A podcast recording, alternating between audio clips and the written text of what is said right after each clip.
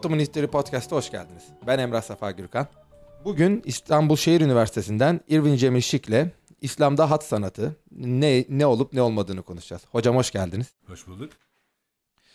Podcast'imize başlamadan önce bugün konuşmamızda, bugünkü podcast'imizde bahsedeceğimiz resimlerin gene internet sitemizde olacağı ve buradan dinleyicilerimizin e, kontrol edebileceğini belirtelim. Hocam önce e, kaligrafiyi tanımlayarak başlayalım. Kaligrafi batılı bir icat, bir konsept midir? İslam'a uygulanabilir mi? İslam sanatları arasında yani hattın batıyla karşılaştırdığında özellikleri nelerdir? Bundan bahsedelim. Tabii. Şimdi e, kaligrafi terimi e, tabii e, Yunanca'dan geliyor. Güzel yazı demek. E, ve e, batıda kullanılan bir kelime. İslam aleminde hü, e, hüsnü hat, fennül hat, e, cevdetül hat çeşitli başka adları var. E, bu aslında kaligrafi kelimesinin e, hat sanatına uy, uygulanıp e, uygulanamayacağı konusu birkaç sene önce gündeme geldi. Bir kitapta e, bir profesör e, bazı başka kişilerle konuşup yani açıkçası hiçbir yazılı e, kaynağa dayanmadan e, efendim 18. yüzyıla ait bir batılı kavramdır kaligrafi e, İslam alemi hakkında kullanılamaz gibi bir cevher yumurtladı. Bu e, doğru değil. Bunun doğru olmamasının birçok nedeni var. E, bir kere e, husnul hat e, Arapça e, aynen Yunanca kaligrafiya demek. Yani güzel yazı demek, yazı güzelliği demek. Bu terim çok erken dönemlerden itibaren kullanılmış. Yani 18. yüzyıla gelinmeden çok çok daha önce. E, şimdi bir takım hadisler var. Tabi bu hadisler sahih olmadığı için e, onlara güvenemiyoruz. E, ama mesela şöyle bir hadis var. İşte biz e, Besmele'yi kim e, hüsnül hatla yazarsa cennete girer demiş peygamber. Tabi dediğim gibi bunlar e, sahih olmadığı için hangi aşamada bunlar uydurulmuştur onu bilemiyoruz. Veya uydurulmuş mudur tabi onu da bilemeyiz de hiç olmazsa sahih olmadığını biliyoruz. Ama öte yandan mesela 10. 11. yüzyılda kasidelerde bir takım şiirlerde ve nesir yazı, yazılarda buluyoruz bu kelimeyi. Yani hüsnül hat, cevdetül hat gibi terimleri. Dolayısıyla yani bunun hani sadece batıya uygulanabilecek olan bir terim olduğunu ve İslam alemi için geçerli olmadığını ben hiçbir şekilde düşünmüyorum. İslam aleminde hat sanatı e, erken dönemlerden itibaren var. E, şöyle diyeyim e, kısaca, e, peygamber dönemindeki Arap yazısına bakarsanız çok çirkin. Yani e, hakikaten bir güzel bir yazıdan söz etmek mümkün değil. Mesela e, peygamberin bir takım e, bölge e, liderlerine gönderdiğine inanılan e, bir takım mektuplar var. E, kendisi yazmamış gerçi bir katip yazmış ama o zamanın yazısını yansıtması açısından biliyoruz. İşte Hicazi yazı, e, e, Mail yazı gibi adları olan bir yazı türü var. E, bu bugün gözümüze gayet çirkin geliyor. E, fakat e, İslam'ın ikinci yüzyılının sonlarına vardığınızda son derece güzel yazılar var. E, dolayısıyla e, yani İslam'ın tebliğine koşut olarak e, hat sanatının doğduğunu söylemek bence mümkün. Çünkü şu, onun da nedeni şu yani çok basit bir neden. E, şimdi şey e, yani e, ahdi atik ahdi cedid onlara e, karşın Kur'an-ı Kerim'in bir inanan Müslüman için Kur'an-ı Kerim e, doğrudan doğruya Allah kelamıdır. Allah'ın sözüdür. E, halbuki tabii şey için e, Kitab-ı Mukaddes için bu geçerli değil. Onu bir takım insanların yazdığına inanılıyor. Kur'an-ı Kerim doğrudan Allah'ın sözü olarak e, yani şey edilir, kabul edilir. Ve dolayısıyla onu kendisine diyelim ki Allah'a layık bir e, biçimde yahut bir şey içinde e, hani bir şişe bir kutu içerisinde e, şey etmek muhafaza etmek ihtiyacı hasıl oluyor. Ben hüsnü hat sanatını böyle anlıyorum. Yani Allah'ın sözünü ona layık bir güzellikle, ona layık bir mahfaza içinde bulundurmak kaygısından doğan bir sanat. Yani o zaman bu bizim çok bildiğimiz işte İslam taraf İslam tarafından insan suretinin resmedilmesinin yasaklanması faktörü yani insan sureti yapılamadığı için sanatçılar e, kendini kaligrafide hat sanatında ifade ettiler e, gerekçesi biraz havada kalıyor dediğiniz Bence o tamamen yanlış ve o e, zaten o hem modern bir görüş hem batı menşeli bir görüş. Yani bunu e, İslam aleminde böyle bir şey görmüyorsunuz. Böyle bir şey söylendiğini. Bir kere ya bu birçok açıdan sakat. Yani birincisi e, gerçekten e, resim yasağı var mı yok mu tartışılabilir. İkincisi yasak varsa bile resim olmadı mı sorusu sorulabilir. E, yani sonuçta hani Müslümanlar resim çizemiyorlardı, vah zavallılar mecburen yazı yazdılar. Bence çok çok yanlış bir görüş. Yani ve çok önemli bir sanatı e, bir olumsuz bir nedene bağlamış oluyorsunuz. Yani e, çok önemli yazı önemliydi, efendim ne bileyim grafik sanatları önemliydi gibi olumlu nedenler kullanacağınıza e ne yapsınlar mecbur kaldılar gibi olumsuz bir nedene bağlamak bence çok sakat. Yani güzel bir sanatı aslında e, dediğiniz gibi pozitif bir nedenden gitmek ha. yerine bir mecburiyetten yani buradan güzel bir şey çıkmışsa bunun kesin bir mecburiyet e, determinist bir sonucu vardır. Tabii. Nedeni vardır Tabii. demeye geliyor. Ya kaldı ki bir de şunu düşünün. Yani e, kaligrafi sanatı başka nerede var? Mesela Çin'de, Japonya'da var. Çok çok önemli. Ya İslam alemine yakın bir önemi olan e, toplumlar. İkisinde de resim var. Yahudilerde e, mesela e, Yahudilerde yok, yok ama e, yani e, Ahdi e, Atik son derece şey ikonofob, son derece resim düşmanı. Mesela Kur'an-ı Kerim'de resme karşı hiçbir şey yok. Hiçbir söz yok, hiçbir ayet yok. E, halbuki e, şeyde Ahdi Atik'te e, yani hatta on emirde resim yapmayacaksın e, çok çok e, kesin bir kural olarak konuyor. İslam'da bu daha çok hadislerden kaynaklanıyor resim düşmanlığı. Burada Bizans ikonoklazmının bir etkisi falan olabilir mi? Çünkü eğer Kur'an'da ve hadislerde bir karşılığı yoksa en azından sahih olduğunu bildiğimiz hadislerde kesin emin oldum. Şimdi ben tersini duydum ama yani Bizans uzmanı değilim ben ama Bizans'taki ikonofob, ikonoklast döneminin daha çok İslam'dan gelen bir e, etki nedeniyle ortaya çıktığını duydum ben eğer doğruysa. E, fakat yani şimdi e, ya resim düşmanlığı olduğu kadarıyla epey erken başlıyor ama hemen başlamıyor. Mesela peygamber döneminde böyle bir şey yok. Hatta e, şunu biliyoruz işte bir e, hadise göre e, Cebrail ile peygamber buluşacak belirli bir saatte. Cebrail gelmiyor. E, peygamber daha sonra ona soruyor niye gelmedin diye. O da işte e, içinde resim yahut köpek olan bir eve melekler giremez diye cevap veriyor. Bundan ne anlıyoruz? Hazreti Muhammed'in evinde resim varmış bir kere. E, bir, bir, bir bu var. E, ikincisi e, mesela Emeviler döneminde e, resim hatta duvar resimleri var. E, mesela Kuseyr Amra'da duvar resimleri var. Hatta o yalnız o değil hamamda çıplak kadın filan resimleri var. Kocaman yani duvar resimleri. O yüzden İslam'ın en erken çağında resim yok diye bir şey yok. Bu daha sonra zamanla bir şey yoluyla hani yorum yoluyla gelişmiş bir şey.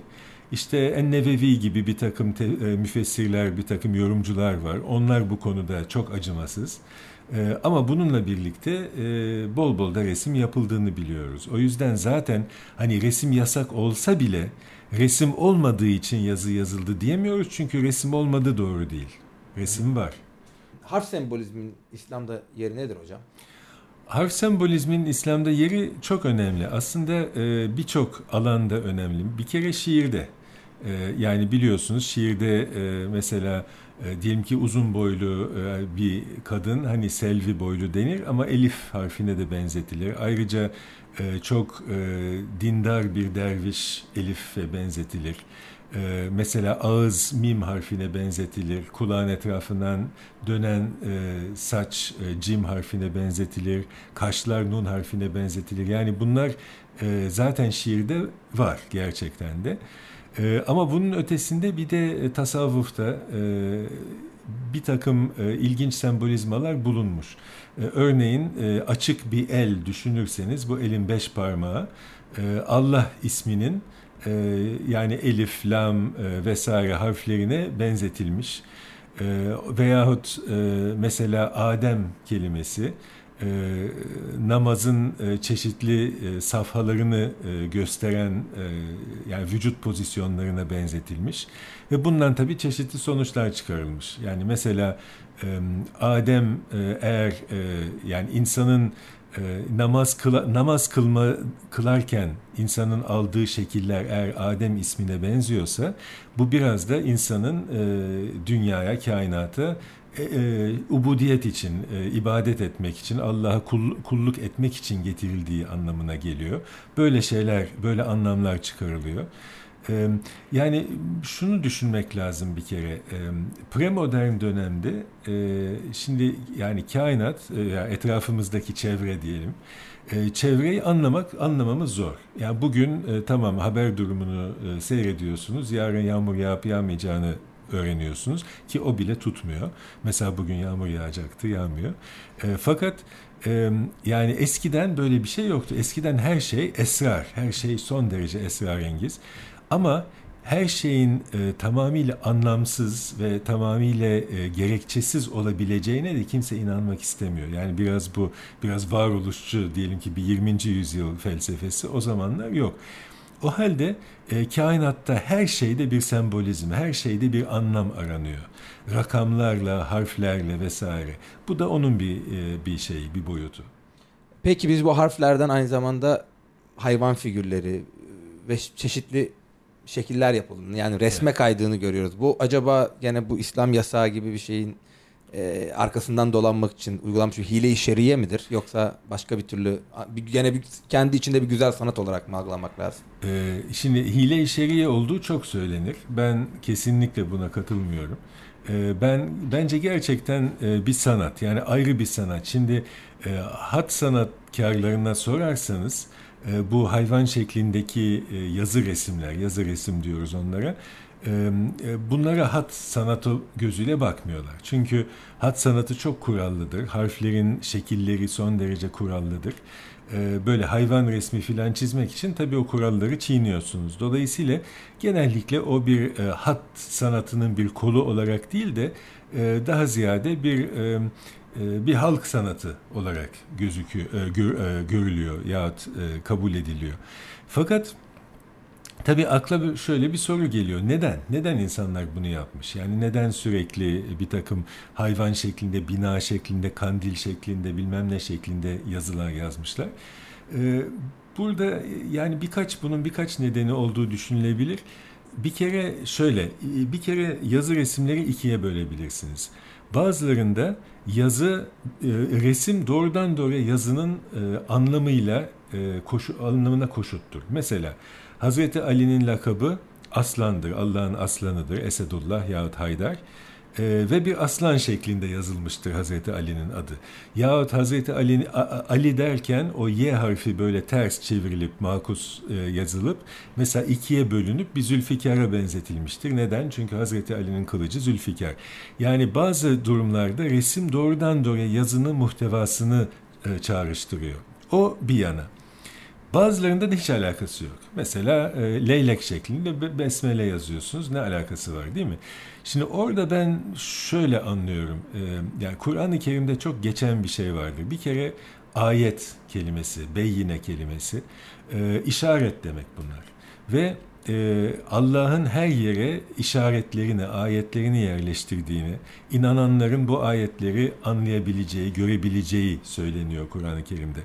Ben bu yazıları o, o şekilde e, anlıyorum. Yani e, bu ya, e, yazı resimleri diyelim ki bir leyleği yahut bir kandili yazı şekline koyarak e, biraz Allah'ın görünmeyen e, işaretlerini görünür kılmış oluyorsunuz. Yani sanki şey gibi ne bileyim bir e, şey radyografi çekerken kemiklerin görünmesi gibi yazıyla resim çizdiğiniz zaman o gizli olan e, ilahilik ortaya çıkmış oluyor.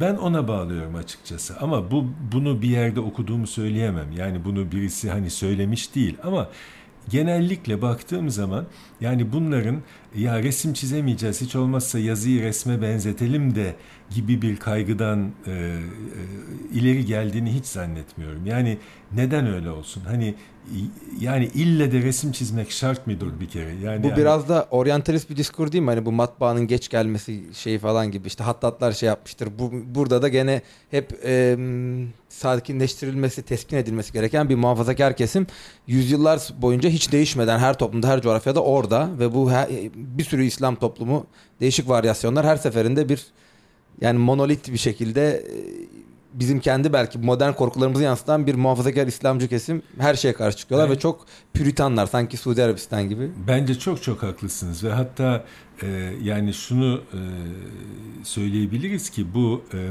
resim yasağının e, insanları yazı yazmaya yönelttiği görüşü son derece Avrupa merkezli. Çünkü e, Avrupa'daki gelişmeyi, Avrupa'daki tarihsel gelişmeyi normatif kabul ediyor. Bütün dünyaya bu tatbik edilebilir diye.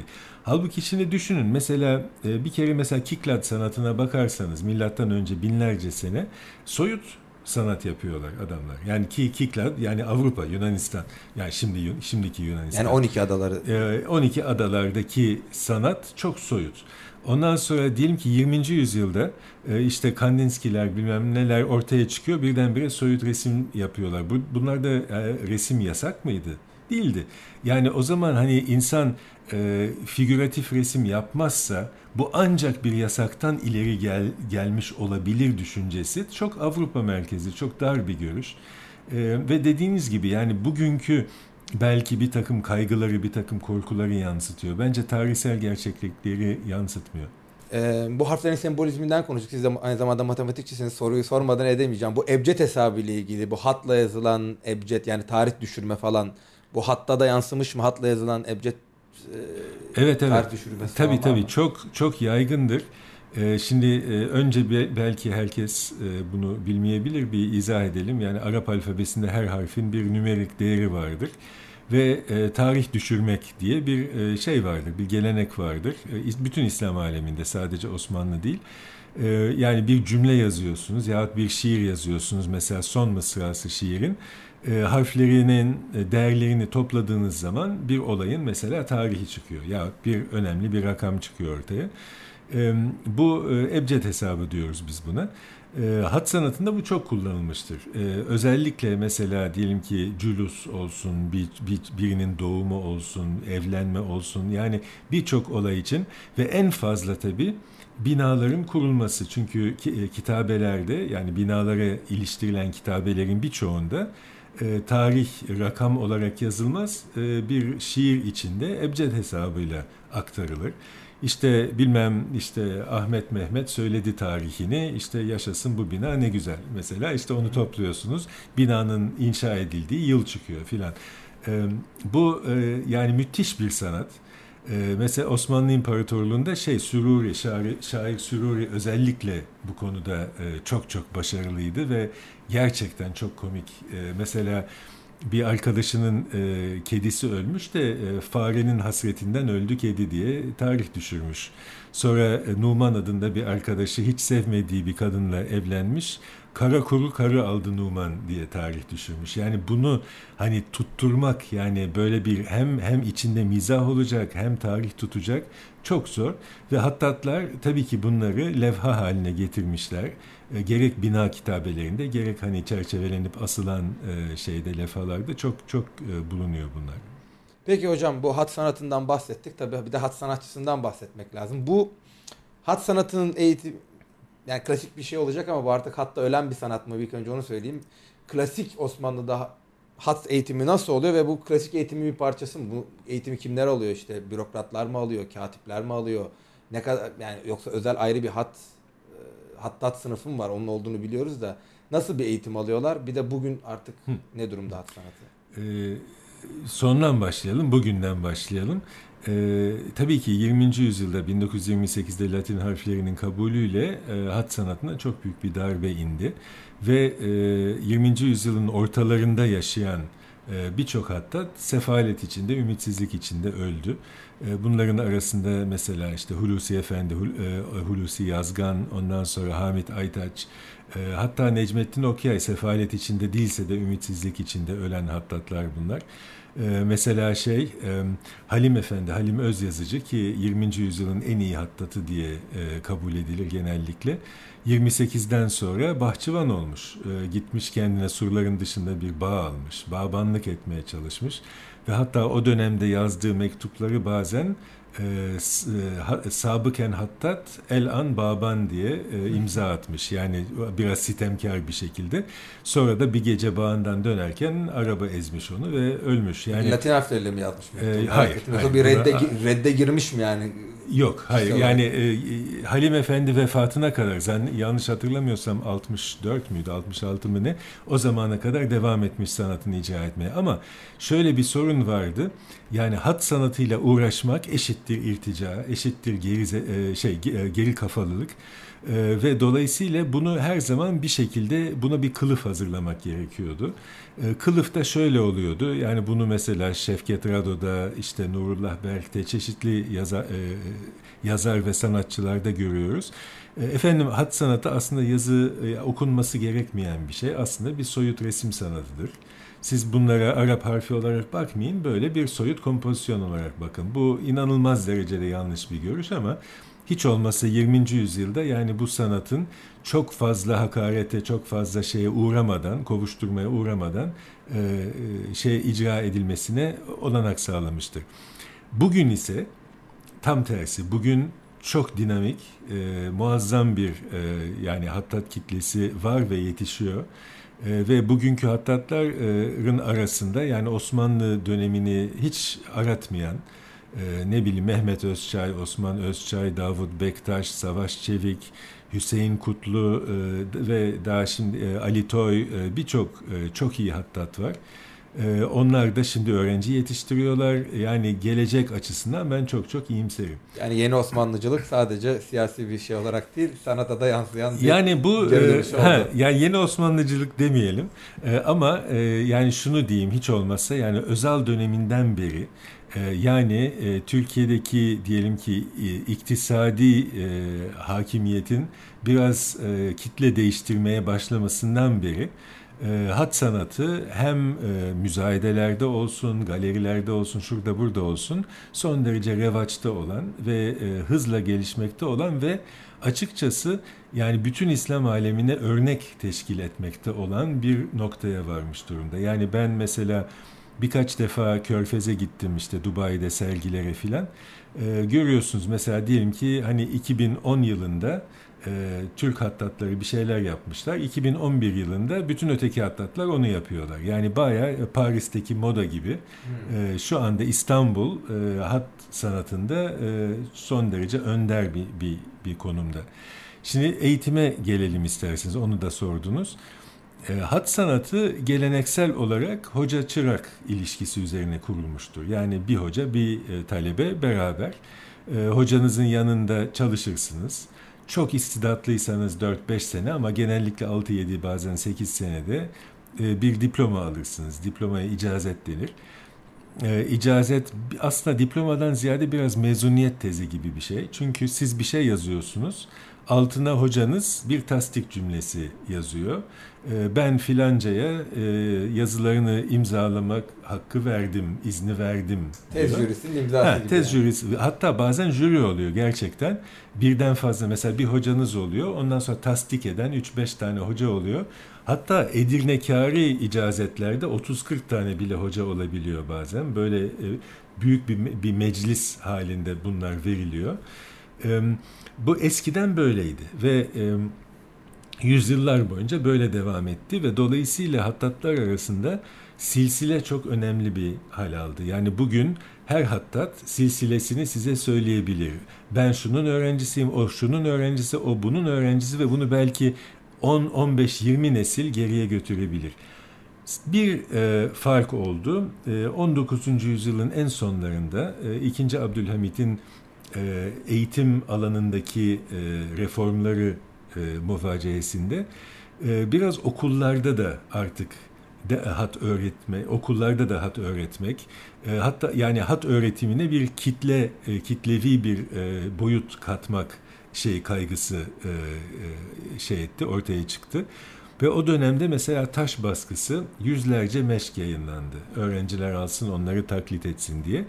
Tabii bu hiçbir zaman bir hocanın dizi dibinde öğrenmekle eş değer de olmadı. Ama e, nasıl Çin'de, Japonya'da eğer bir e, yarı buçuk eğitimli bir beyefendiyseniz mutlaka biraz kaligrafi bilmeniz gerekiyorsa İslam aleminde de her zaman öyle olmuştur ve yani yazısı kötü olan insanlar bilinir. Mesela İbnül Emin'in e, kitaplarını okursanız e, e, Son Sadrazamlar olsun, Hoş Seda olsun. Mesela söyler yazısı çok çirkindi der, yazısı çok güzeldi der. Yani bu ille de o insanın niteliklerinden bir tanesi yazının güzel olup olmaması. E, çünkü bir şeyin terbiyenin, kibarlığın, biraz mürekkep yalamış olmanın bir boyutuydu yazısı güzel olmak. Bizde hep söylenen bir şeydir. Hattan konuştuk, hattattan devam ediyoruz. Bizde hep söylenen bir şeydir. Bu matbaanın gelişini geciktiren faktörlerden biri bu hattatlardır. Bir bu konuda ne düşünüyorsunuz? Bir de hattatlar matbaanın gelişini değiştirdi mi değiştirmedi mi konuştuktan sonra matbaanın gelişi hattatları nasıl etkiledi? Belki de onu konuşuruz. Bu 18. yüzyıldan sonra gelen batı etkisi ve matbaanın gelmesi hat sanatını nasıl etkilemiştir? Dejenere etmiş midir? Çünkü biz Cumhuriyet dönemindeki zorlukları konuştuk ama matbaanın gelişi ve modernleşme dönemindeki zorlukları da konuşmuş oluruz böylece. Tabii tabii. Ee, şimdi bir kere e, hani bir klişe vardır matbaanın e, Türkiye'ye geç girmesi. Ee, böyle bir şey yok. Yani matbaa ne zaman gerektiyse o zaman girdi. Zaten matbaaya bakarsanız ilk matbaalar işte Yahudiler, İspanya'dan gelen Yahudiler 1490'lı yıllarda İstanbul'da, Selanik'te matbaa kuruyor. Arkasından işte Rumlar, Ermeniler, Hristiyan Araplar, e, Slav e, şeyleri, kilise, kilise Slavcası bu dillerde bir sürü matbaa kuruluyor. E, ancak şey Müslümanlar ise ancak 1727-28'de kuruyor. Yani demek ki gecikme falan yok. Demek ki ne zaman istedilerse o zaman kurdular. Peki neden? Şimdi evet o dönemde çok e, hattat daha doğrusu tabii hattat dememek lazım. Çünkü bir de hattat katip farkı var. Yani katip yahut müstensih yani kitapları kopya edip e, biraz hani şey gibi fotokopi makinesi gibi yani kitap üreten insanlar. Hattat sanatçı. O tabii biraz farklı. E, katiplerin sayısı hakkında bazı e, bilgiler var. Mesela Marsilyi var. E, İtalyan e, şeyi gezgin Conte Marsilyi. E, o şey diyor e, neydi 80 bin falan gibi böyle astronomik bir rakam Tabii söylüyor. onu 4 ile 5 ile 5,5 ile çarpsak Barkan'ın hesabı hane hesabından zaten bütün İstanbul Bütün İstanbul hatta yazıyor. evet yani mümkün değil. O yüzden hani o, o sayıları tabii fazla ciddiye alamayız ama ciddi bir katip e, sınıfı olduğuna hiç şüphe yok. Ee, ve bu insanların tabii ki e, geliri e, bir şekilde şey olurdu, e, kötü, e, olumsuz etkilenirdi. Yani başka e, şeyler biliyoruz. Mesela ya e, fermanlardan, fetvalardan biliyoruz ki örneğin bir loncanın tekelinde olan bir işe dışarıdan insanlar girdiği zaman hemen devlete müracaat ediliyor ve hemen e, durum düzeltiliyor. E, o açıdan yani mevcut olan hani statükonun korunması için e, devlet e, e, iktisadi alanda, sosyal alanda birçok alanda çok önlem alıyor. Ya yani böyle bir şey e, olmuş olabilir yani olmuş olması makul ama oldu mu? Yani makul olması ol, olduğu anlamına gelmiyor. Ben pek olduğunu düşünmüyorum. Yani o dönemde el yazması kitaplar çok pahalı değil. Ee, özellikle yani en çok okunan Kur'an-ı Kerim gibi şeyler katiplerin elinden çıkan kitaplar e, ucuz. Yani kitap hani okuma yazması olan birçok insanın alabileceği fiyatta kitaplar. E, buna mukabil mesela Müteferrika'nın yayınladığı kitapların astronomik fiyatlara satıldığını biliyoruz. Yani o zamanlar çok çok pahalı. Yani bir gerek yok. Ya matbaaya açıkçası gerek yok o dönemde. Talep problemi de var mı? Mesela daha az kentleşmiş Doğu Akdeniz, Batı Akdeniz'e göre. Çünkü ilk çıktı 15. yüzyıl İtalya'sına baktığınız zaman bir kentleşme oranı falan da çok yüksek belki. Tabii yani ta- talep bence burada anahtar zaten talep. Yani bence e, böyle bir seri imalat, makineden çıkma e, kitap e, bir e, o zamanlar ucuza o kadar ucuza çıkmıyor. E, iki zaten yani e, katip e, şeyi ya arz yete, yetiyor. E, dolayısıyla yani ben böyle bir bir durum görmüyorum şahsen. E, şeye gelince hani tatlık yani sanat boyutuna gelince e, şimdi bu bütün yani İslam alemi için geçerli. Yani ilk matbaalardaki kullanılan e, hurufat yani fontlar çok çirkin. Yani bunlar da hatta Avrupa içinde aynı şey söylenebilir. Biliyorsunuz e, aslında Arapça kitaplar önce Avrupa'da basılıyor İslam aleminden çok önce. Özellikle Venedik'te falan. Özellikle Venedik'te, e, Fransa'da, Kraliyet Matbaası'nda filan ve e, onlar yani hani okunaklı yani hani harfler benziyor ama hiçbir sanat değeri olmayan çirkin harfler. Müteferrikanın da yani kullandığı hurufat gayet çirkin. Fakat 19. yüzyılda ancak sanat değeri olan kitaplar ortaya çıkmaya başlıyor. Yani o, o dönemde üç tane hattat önemli önem kazanıyor. Ee, bir tanesi Yesarizade Mustafa İzzet Efendi, bir tanesi Racih Efendi, bir tanesi Kazasker Mustafa İzzet Efendi. Bunların harflerinden e, hurufat dökülüyor. E, mesela Ohannes Mühendisyan var, Mühendisoğlu. E, o harf döküyor ve bunlar yani bugün bakarsanız, yani biraz uzaktan bakarsanız yani el yazması olmadığını söylemeye bin şahit lazım. Gerçekten çok çok güzel yazılar. Ee, yani o dönemde işte bir şey çıkıyor, Hilye-i Hakani çıkıyor mesela Raci Efendi'nin yazısıyla. Ondan sonra Risale-i İtikadiye var Yesarizade'nin hurufatıyla. Ee, onlar artık neredeyse yani şey kadar, e, el yazması kadar güzel. Ee, ama ondan önce e, son derece çirkin ve dolayısıyla aslında hattatların e, işini pek aksatmıyor. Çünkü yani Türkiye'de Osmanlı İmparatorluğu'nda e, insanların bazı beklentileri var. Yani kitap yani yazı güzelliği önemli bir şey. Prestij eser olarak mı devam ediyor? Bugün de basıyorlar ya büyük kitaplar yani çok prestij eser kesinlikle var. E, yani şeyden biliyoruz bunu. Hem hediye olarak verilen kitaplar, ondan sonra terekelerde filan gördüğümüz şeyler yani bunlar önemli ve bir beklenti var. Yani kitap dediğin güzel olur. Yani eğer hani çok çala kalem yazılmış tabii ki yazma var. Ama bir de kitaptan beklenen belirli bir güzellik var ve bunu matbaalar ilk zamanlarda hiçbir şekilde veremiyor. Dolayısıyla bana öyle geliyor ki yani güzel kitap isteyen zaten Hattat'a gidiyor ve e, gitmeye devam ediyor. Yani 20. yüzyılın başlarında hala e, yani Yahya Hilmiler, Hasan Rıza'lar, yani hala e, şey yazan, e, Kur'an-ı Kerim istinsah eden e, birçok hattat var ve bunlar baya para kazan. Bu şekilde yani yaşıyorlar, gelir kazanıyorlar. Demek ki bu talep devam ediyor. Kur'an-ı Kerim dediniz. Bu dini kitap el yazması olur. Matbaa ilk çıktığında da siyasi kitap ya da laik kitaplar basacak. Bu ayrım devam ediyor mu ondan ha. sonra yoksa mesela 19. yüzyılda Ahmet Cevdet Paşa'yı da eliyle yazmaya çalışan birileri var mı? Yani istersem alabiliyorum ya da o dönemin bir risalesini. Ee, illa, dini değil de mesela siyasi bu şey iyi bir soru. Bu çok iyi bir çok soru. Ee, şu açıdan çok iyi bir soru. Yani Avrupa'ya baktığımız zaman e, mesela e, matbaa işte Gutenberg'den sonraki dönemde e, mesela Almanya'da üretilen kitapların aşağı yukarı yarısı Luther'in kitapları yahut Luther hakkında kitaplar. Yani din e, matbaacılığı müthiş bir şekilde özellikle protestan reformasyonu matbaacılığı müthiş bir şekilde destekliyor. E, Türkiye'de böyle bir yasak olduğu için gerçekten var. Yani dini kitaplar matbaayla basılamaz diye başlangıçta bir yasak olduğu için matbaacılık çok daha yavaş ilerliyor ve yani e, müteferrika döneminde zaten malum yani o kadar çok kitap basılamıyor, basılanların hepsi satılamıyor. Ve zarar ediyor değil mi müteferrika? Zarar ediyor çünkü çok pahalıya çıkıyor bu kitaplar.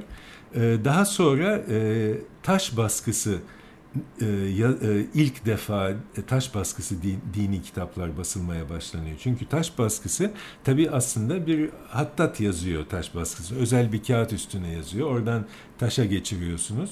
Yani bu tek tek harfleri yan yana getirilmesiyle yapılan modern matbaa gibi değil de bir yeknesak bir bütünün üstüne bir yazıp bundan ha, el yazısı. Üzerine. Aynen aynen yani müteharrik hurufat dediğimiz yani e, tek tek harfler değil e, bir hattat bunu e, yazıyor belli bir özel ilaçla eczalı yani hattın eserinin fotokopisi çekilmiş. bir çeşit fotokopi oluyor. Tabii ki birazcık bozuluyor ama yine de yani çok sayıda litografya yoluyla Kur'an-ı Kerim basılıyor. Hatta e, Şekerzade Mehmet Efendi'nin, Hafız Osman'ın, e, ne bileyim e, şeyin Burdurlu Kayışzade'nin birçok meşhur hattatın Kur'an-ı Kerimleri faksimile olarak, tıpkı basımı olarak şeyle taş baskısı yoluyla basılıyor. Yalnız onunla kalmıyor. Hatta başlarına el el yapımı tesip bile yapılıyor. E, o yüzden yani böyle bir geçiş dönemi var. Yani şeyden e, sadece seküler kitapların müteharrik harflerle yazıldığı bir dönem var, basıldığı.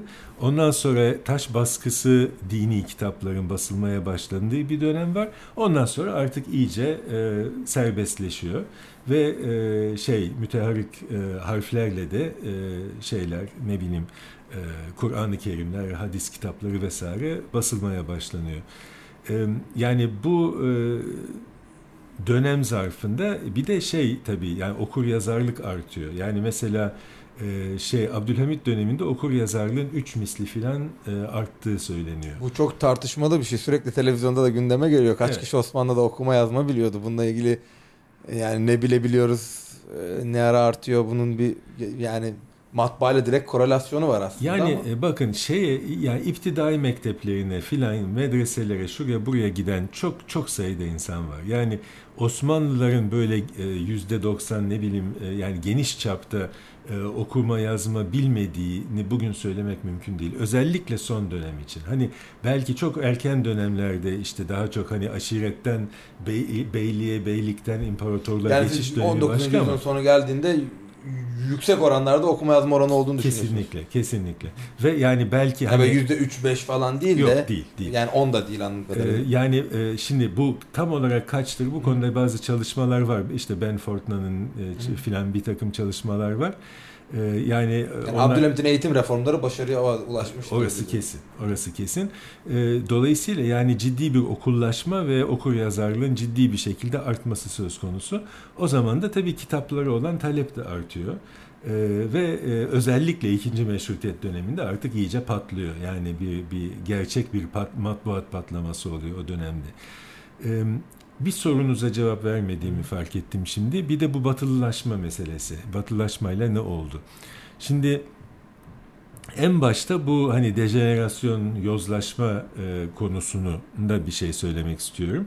Yani e, hani sözümüz meclisten dışarı size cevap değil bu ama yani bu yozlaşma kavramına ben yüzde yüz karşı çıkıyorum. bir Çok kere. loaded e, yani çok, bir çok siyasi bir terim ve yani yozlaşmayı tarihte kim kullandı diye bakarsanız mesela Nazilerin kullanmış olması hiç şaşırtıcı bir şey değil. Yani bu e, yoz sanat kavramını en tepe tepe kullananlar çok Naziler. püriten bir ahlak anlayışıyla yapılan da bir Çok. şey yani. Yani yoz sanat diye bir şey yok. Ee, yani f- fakat e, bir takım tabii ki e, etkiler var. Bu etkiler bir takım şeyleri dönüştürüyor ve bu dönüştürmeye bakıp kızıp bu yozlaşma diyen bir ekip var.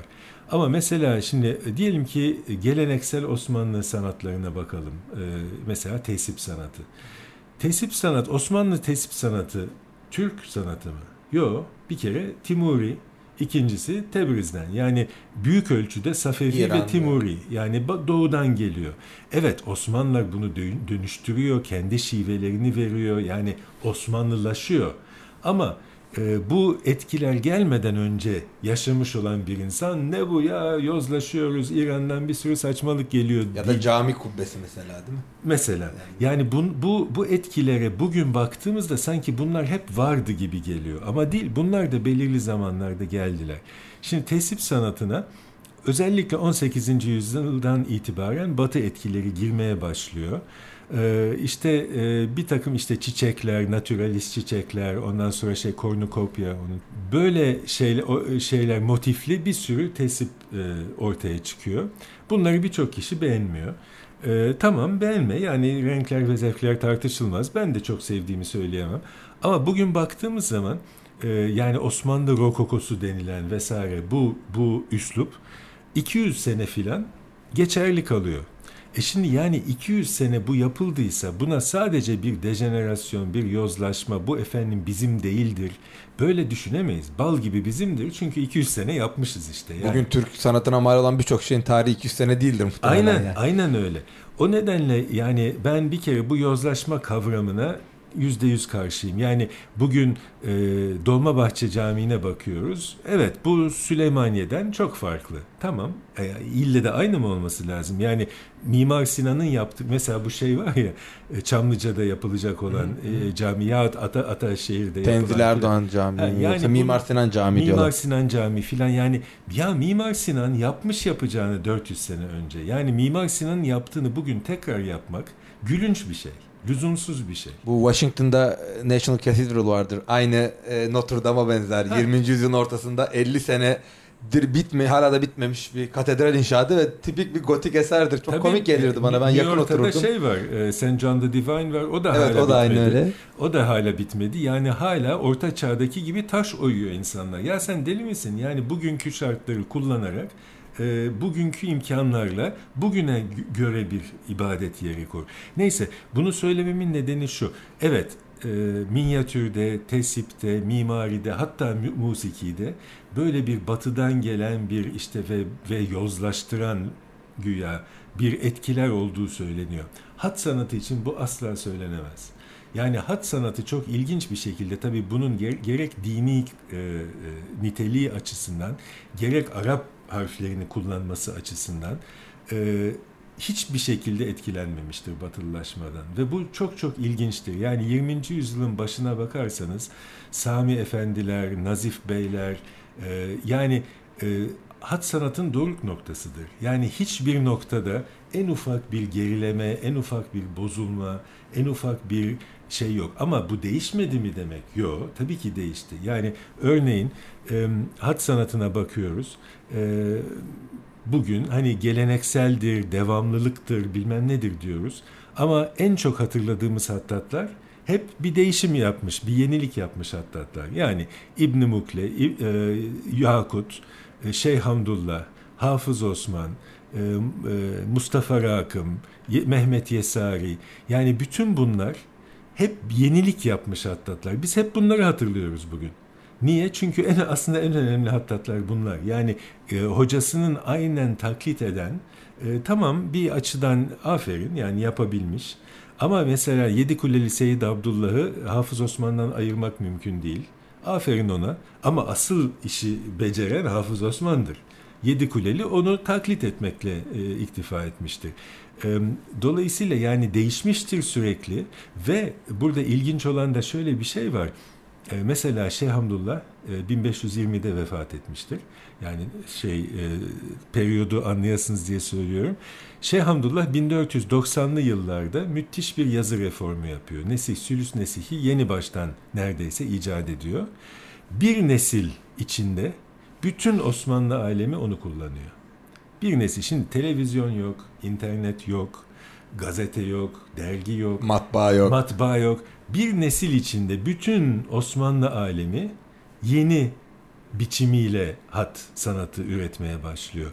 Bu, bu çok çok ilginç bir şey ve bunun mekanizmasını bugün bilmiyoruz. Yani bu nasıl oluyor da yani şey var biraz e, direnen bir kanat var.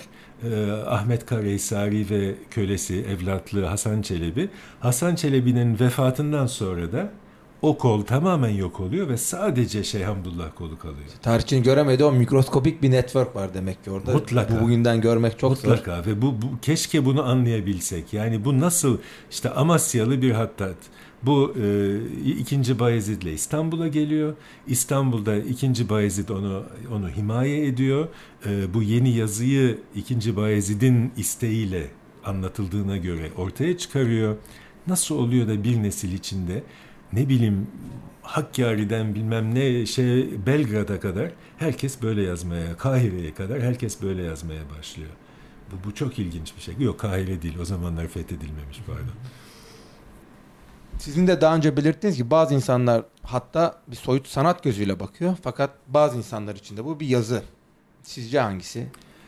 E, bu yani çok aslında e, yerinde bir soru. E, çünkü e, ne biri ne öteki yahut hem iki hem biri hem öteki. E, yani şöyle diyeyim size.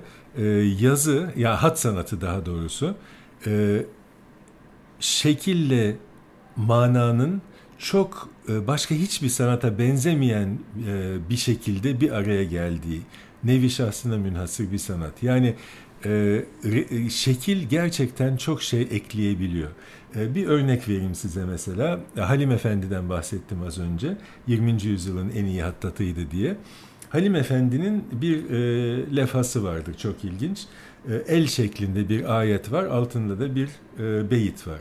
Şimdi el şeklindeki ayet meşhur bir ayettir Enbiya suresinden.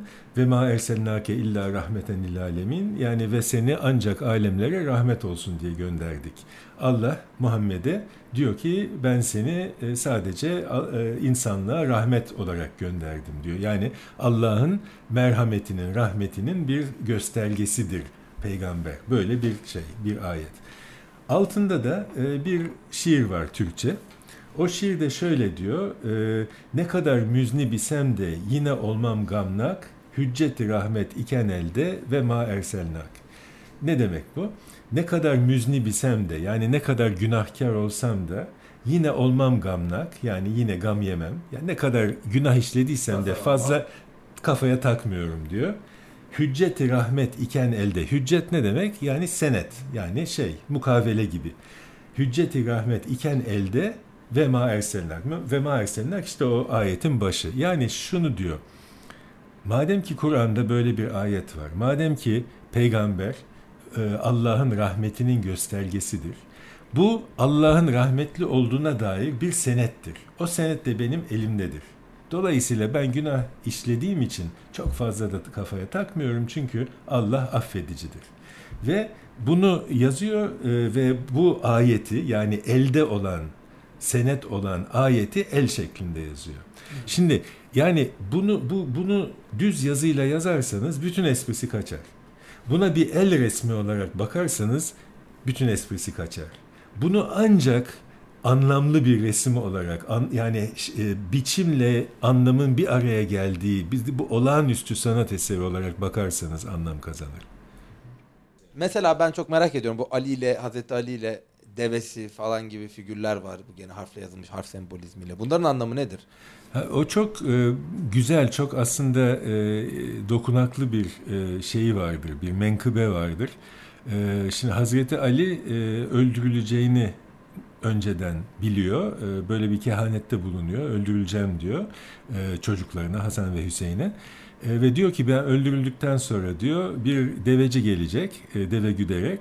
E, siz tabutumu ona yükleyeceksiniz ve arkasından gideceksiniz. Nereye giderse peşini bırakmayın diyor. E, gerçekten de Hazreti Ali katlediliyor e, ve e, ertesi gün bir deveci geliyor işte e, devesiyle. Ee, Hazreti Hasan, Hazreti Hüseyin alıyorlar. işte Zülfikar'ı ve tabutu deveye yüklüyorlar. Ve yüzü e, şey olan, kapalı olan, yani görünmeyen, peçeli olan bu devecin arkasına takılıp çöle gidiyorlar. E, gid, ya az gidiyorlar, uz gidiyorlar. Bir süre sonra tabii çok e, yani yoruluyorlar. E, hadi dur Allah aşkına filan diyorlar. Yüzünü göster, kimsin diyorlar. E, deveci onlara dönüyor, peçesini sıyırıyor ve Hazreti Ali'nin kendisi olduğu anlaşılıyor. Yani dirilmiş. E, bunun e, yazı resim olarak birçok temsili vardır. E, bir tane çok güzeli şeydedir, e, Konya'da Koyunoğlu Müzesi'ndedir. E, genellikle e, Hazreti Ali e, ya e, mesela e, buradaki örnekte gördüğünüz gibi meded ya Ali diye e, mesela bir ifade olur. Yahut e, bir hadis vardır. E, ben e, ilmin medinesiyim, ilmin şehriyim yani Ali onun kapısıdır. Peygamberin söylediği bir söz. O şekilde yazılmıştır. Ondan sonra devede mesela genellikle bir Farsça e, şiir yazılır e, pişimeni der yemeni pişimeni e, gibi. Yani bu e, bölümler hep yazıdan oluşur ve böyle o hikaye, o menkıbeyi bir yazı resim olarak sunar. Bu Bektaşi yazı resmidir. Zaten yazı resimlerin çok büyük çoğunluğu e, Bektaşi'dir. E, Alevi Bektaşi eserleridir. Evet bugün İslam'da hat sanatının ne olup ne olmadığını İrvin Cemilşik'le konuştuk. Ee, bahsettiğimiz bazı e, figürleri gene internet sayfamızda bulabileceksiniz. Oradan kontrol edebilirsiniz. Ee, hocam çok sağ olun. Ben Geldiniz, bizi kırmadınız. Adımın İsri Podcast'in 73. bölümü de böylece sona erdi. Ee, çok yakında görüşmek üzere. Hoşçakalın.